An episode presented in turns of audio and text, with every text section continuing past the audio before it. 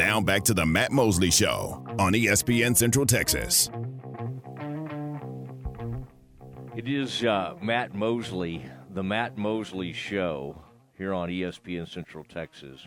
John Jakus now set to join us from Baylor men's basketball, the associate uh, head coach over there, uh, co-associate head coach for Baylor men's basketball. John, uh, welcome back to the Mosley Show as we've had these two fun days of opening up the new uh, venue, the new basketball arena, Foster Pavilion. Uh, it was fun to see you down there on the bench. I hope uh, you like those seats and everything kind of met your specifications. But uh, great to have you back on the show. Yeah, thanks for having me. And uh, I think it was a great day.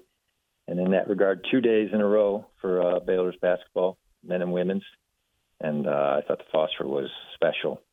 And uh, you know, Scott's been here over 20 years, and I think it's kind of like an exclamation point on the rebuilding process. And it's an extension of uh, not only his success, but the girls' success. You got to say they've won three national championships in that span, and uh, a top five program in the country for sure. So, just feels good to have a new home and have the fans fill it up. Uh, it was a special evening. Did you realize at any point that uh, Bill Gates was sitting behind you. I know you're very focused. I was down there working the courtside, uh, saying hello to some people, and certainly I was not able to get your attention down there.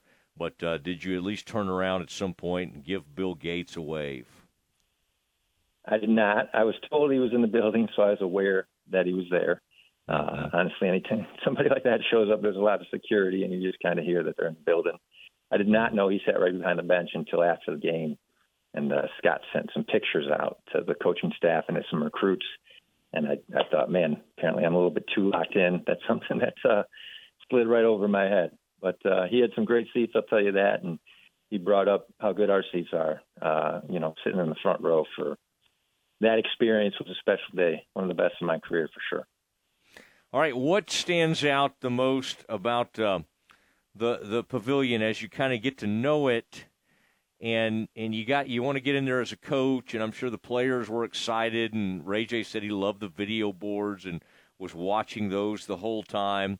What um, what about the uh, what really stands out to you the most when uh, I know you've been in there and y'all have had a chance to tour it, but getting out there for a shoot around and and kind of starting to figure things out and then kind of looking up um, I'm just kind of curious what stands out to you about uh, about Foster Pavilion. Yeah, I'm sure people have different opinions on the size of it, but I was at Gonzaga, and you know they're known as one of the top ten uh, kind of college atmospheres for game days on a consistent basis, on an annual basis, and they're about 6,500. So I've come from a gym that was smaller and yet was considered a top 10 home environment. So for us to go from the Ferrell down to 7,500, you always wonder how that's going to feel. And I thought they hit a home run there, not just with putting the students on the floor and the students in the band behind the basket where the other team is shooting second half. I thought that was a great moment when they missed two free throws and the place erupted. You could really hear it. And then not just downsizing to the right size, but the verticality of it, I thought was elite. And then when you get there and with the team, uh, kind of as an offensive guy, you know me, you want to see what the lighting is and what the backdrop is for our shooting. And uh, the guys adjusted really quick. I think the lighting's beautiful, and uh, not just the scoreboards, which are great also, but just the shooters gym and the backdrop. I thought was really really special, and I thought they did a great job with the floor and the color of it. Uh, overall, I just think the architecture is like a home run. Um, so we just need to make it home. We need to get as many chances as we can to practice in there. But it's a shooter's gym with a lot of students on the floor, and the verticality of it, I think, just makes it feel shrunk and loud, and it's going to be a special place. I liked seeing uh, one of the Baylor players, or actually, it was a TCU player last night. I don't like seeing them make a bucket, but it did make me think they were pretty soft rims. Like that ball, I don't know if you were, I don't know how much of the game you got to see last night, but like there was one three pointer where it bounced way up and it bounced around and then it went in. Uh, so it does seem, but that's interesting you to call it a shooter's gym. What what about that background what makes for a good background? I know what makes for a bad background, and that's those huge stadiums that you'll have, you'll have to play in sometimes in the NCAA tournament as the games get bigger. You get in football stadiums, and those things can be tough because it's not the normal backdrop. But walk me through in your mind what makes for a good like shooter's backdrop. Yeah, I think you hit it right on the head. Those voided backgrounds where it's like a hundred yards behind the basket, there's nothing. And then the gradual raise in certain gyms, the gradual background can be rough. Verticality actually helps because it gives this backdrop to the backboard. That's that's really great as a shooter. And then not just that, I think the lighting is like a home run if you're on the floor. If you saw some of the pictures afterwards, like with the media and stuff, I think it just photographs beautifully because of the lighting, but shooting wise, it helps. And then Scott and I were talking when we were shooting there for the first day when they let us in to kind of get ready for the game against Cornell. Uh, it's like an NBA rim. Like there's spots on the front and the side of it that are soft, but if you hit the back of that rim, that thing will bounce off like back to the free throw line, especially if you shoot a three. We call it long shots, long rebounds. Um, so there's a lot of soft spots on the rim. Um, we were even debating do we loosen it up a little for a home court advantage, but we decided to keep it as it was. And uh, there's plenty of soft spots on it, but the back is definitely uh, that back rim and bounce can get you. But it's a great shooter spot for all the reasons you said. And uh, I, I just think the verticality of it makes it that old Midwest field house and uh, you know, as a Midwest guy from Chicago, there's just something about that. That Indiana high school gym, those those vertical gyms uh, are special to shoot in. What was the coolest Chicago area gym that you recall? I, I I've not seen where Northwestern plays. Um, I've not seen where DePaul plays, but I was just kind of trying to think, or University of Chicago or Chicago State or something like that. What what what's one in your mind in that part of the country that really stands out? I mean, obviously you get in Indiana and you got Hinkle and some different places, but what what's one where you grew up around that you remember just thinking, man, this is awesome? Yeah, for me, it's probably not based on how cool it is, but DePaul has a new facility in Northwestern, updated theirs recently. But when I was young, we went to the Rosemont Horizon. It was just outside mm. the city. my first basketball game was actually DePaul versus Loyola when DePaul was really good. And uh, Coach Meyer just passed away recently mm-hmm. in the last week or so, and his dad's teams and his teams were a part of my youth. And uh, to go to the Rosemont Horizon was like a special thing. They also used to host NCAA tournaments, so my dad and I would go to the NCAA tournaments when they were at the Rosemont. Uh, we've got a Chicago hot dog stand nearby, Chicago pizza place nearby. So that's kind of uh, a memory for me and my father. Uh, they don't call it the Rosemont Horizon anymore, but uh, in my childhood, that was kind of the place where I had the biggest affection for those memories. Coach Peterson said it was like the Dayton, who are they, the Flyers? And I think his dad was like either a huge Dayton fan or something like that, or or associated with it somehow. And I think that's where he grew up going to games. And so yeah, it was. Coach P and I just talked about that because uh, uh-huh. he was uh-huh. friends with Coach Meyer, and we were discussing kind of the history of that in a staff meeting. And Coach Drew's family knew them because obviously his dad was a coach in the Midwest at Valpo, and they knew each other. And Coach P said, Dayton is for sure. I was a high school coach in Ohio, you know, a while ago. That's where I started. And you go to a Dayton game, it's sold out all the time. It's a really special place. I would put it in that Gonzaga mold. Like there's never a night it's not sold out. So we're trying to get to Foster like that. I think this semester is going to be like that, which is is really special. But when Coach Pugh was a kid, it was Dayton for him for sure. When did Gonzaga become known as the Kennel? Was that like did that happen quickly just because of their nickname and it just seemed like a fun name, or like how how do you do you remember like where that came from? Yeah, I wasn't there, but when you get there, they kind of make you learn the, the history of it. And there's a guy who wrote a book about the history of Gonzaga. And when they made that Elite Eight run and Dan Monson was the head coach, they immediately kind of built a new building attached to the old one. And they used the old one for like a practice facility and volleyball team. But the new one, they, they labeled the kennel. And then Dan Monson went to Minnesota and took that job. And that's when Mark Few took over. So as Mark Few came in after that Elite Eight run, that initial one, uh, there's a new building going in. And uh, the kennel is kind of stuck. I think it just comes from them being the Bulldogs and uh, them putting the students on the floor, the dancing and the routines and the kind of things they had memorized about being a student at Gonzaga, the sleeping outside in the snow the night before a game. I think all that just kind of goes to getting inside where it's warm, being loud and active, and celebrating Gonzaga basketball in the kennel. But uh, that came after their initial Eight run, mm-hmm. and then Mark took over with the new gym. Those students over there behind the bench, I feel like I need to educate them on some things to say you know, that don't cross the line but kind of work right up against the line. So there's probably some things I could talk to them about. But putting them down there was going to be a lot of fun. I can't believe there were as many students at y'all's game Tuesday against Cornell. That's crazy because the students are out of school right now. So I don't know who those kids were, honestly. I mean, yeah, we were so encouraged. They're Baylor students from Dallas and Houston, but we were so encouraged that the student tickets sold out and that the student section was actually filled up with students. Mean, that's an unbelievable job by our athletic department and the students as a whole. I thought they were going to give them away to people just to kind of fill the seats. And then the moment the doors open, you actually saw a line of students walk in like almost 90 minutes before the game. And if that doesn't encourage you, I don't know what does. So it just feels great to have a home court advantage. And I just think that thing is going to, there's going to be something to it that's special and unique and Baylor specific and uh, the students getting behind it and actually being there 90 minutes early. I think you were there early. There's like a buzz, and uh, mm-hmm. uh, it's a buzz that happens when you play Kansas on game day or you, you play these special Saturday games in the Ferrell. But that was a, a Christmas break buzz where the students were in, in session, and yet the student section was sold out. I mean, that's mm-hmm. an absolute home run by Mac Rhoades and the athletic department. Yeah, some some venues students have a buzz when they arrive but not. not I'm going to let you say that out loud. This okay. is your radio show, but uh, you may or may not be wrong. Um, but I think ours just came happy because they had a new building. That's right. What did you think, John Jakus, with us on the Matt Mosley Show, Baylor associate head coach, uh, men's basketball? What What did you think of the way the players performed? in what was one of those games where everybody was kind of looking around and it was an event and all of that. How, how did you think? Uh, and they had that one lull where Cornell made a bit of a run in the second half, but uh, seemed to play pretty well for the most part. What did you think about the focus of the players? Because that's not easy to open a new building, all the excitement and craziness that has to do with that. But uh, seemed like they were, you know, on point fairly early in the game. Yeah, there's this emotional, you know, outburst when you get into that situation.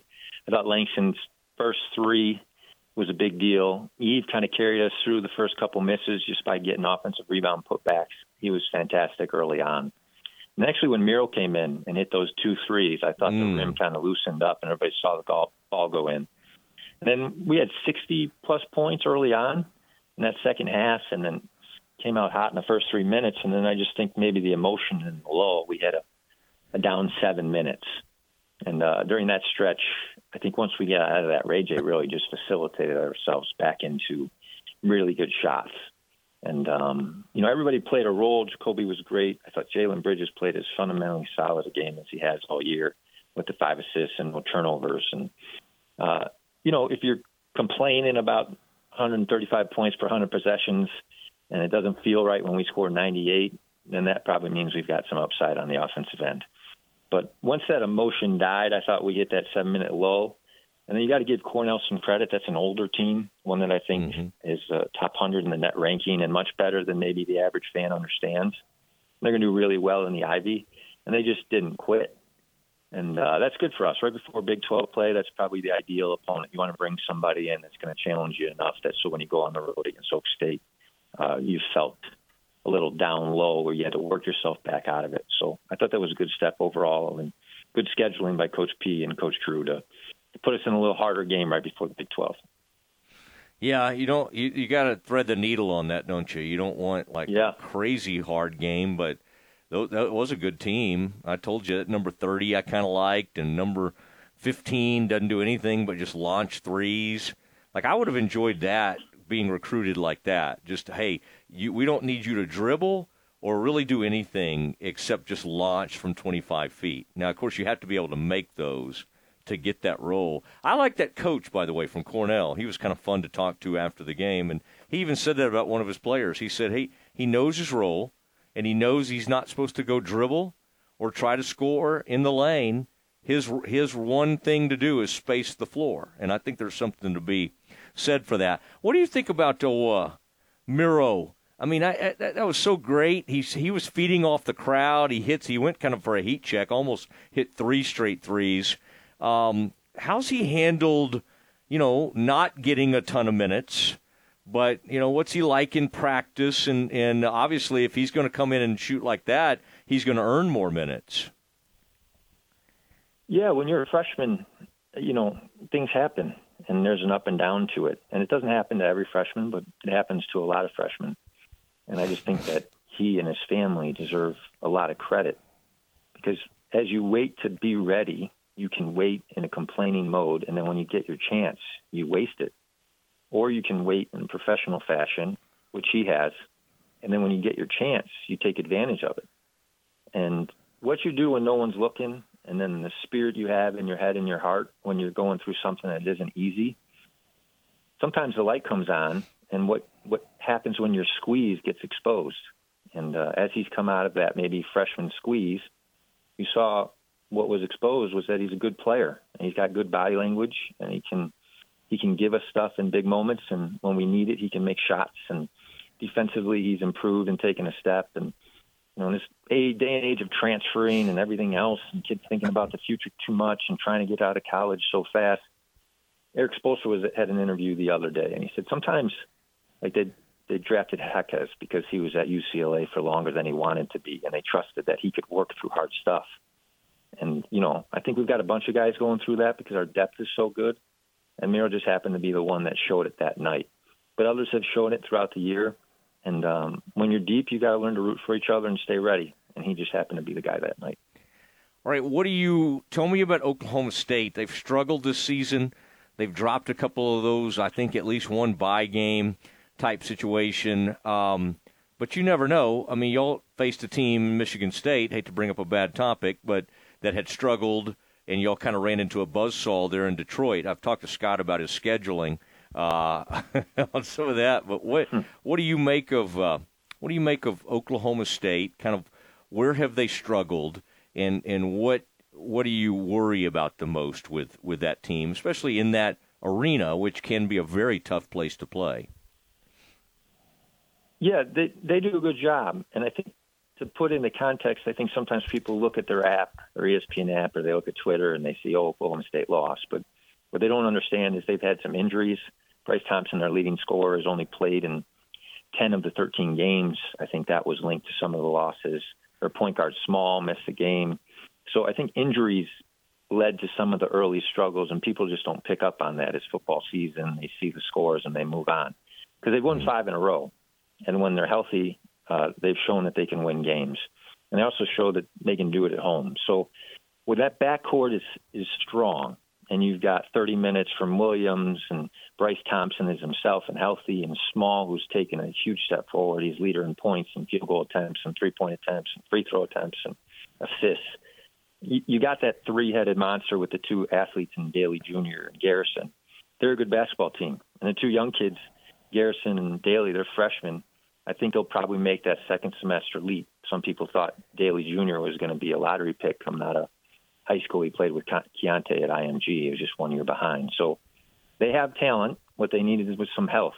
And when you see the ball go in at home for five straight games and you win five in a row, I'm sure they're going to be much more confident maybe than they were when they were struggling with injuries. So, so much of this is where kids' heads are at, when and how you schedule your games, and how healthy you are. And I think Oak State's actually in a healthy spot right now. So, we're going to have to give them our best. Uh, Coach New is doing a great job with the scout uh, we understand how hard it is to win a road game in the Big 12. And uh, after that Michigan State and Duke road game situation, I think our guys have learned that you can't just be ready, you have to be over ready. And um, the attention to detail and the aggression has to go up. So this is a good challenge for us, and Oak State will be better than people think.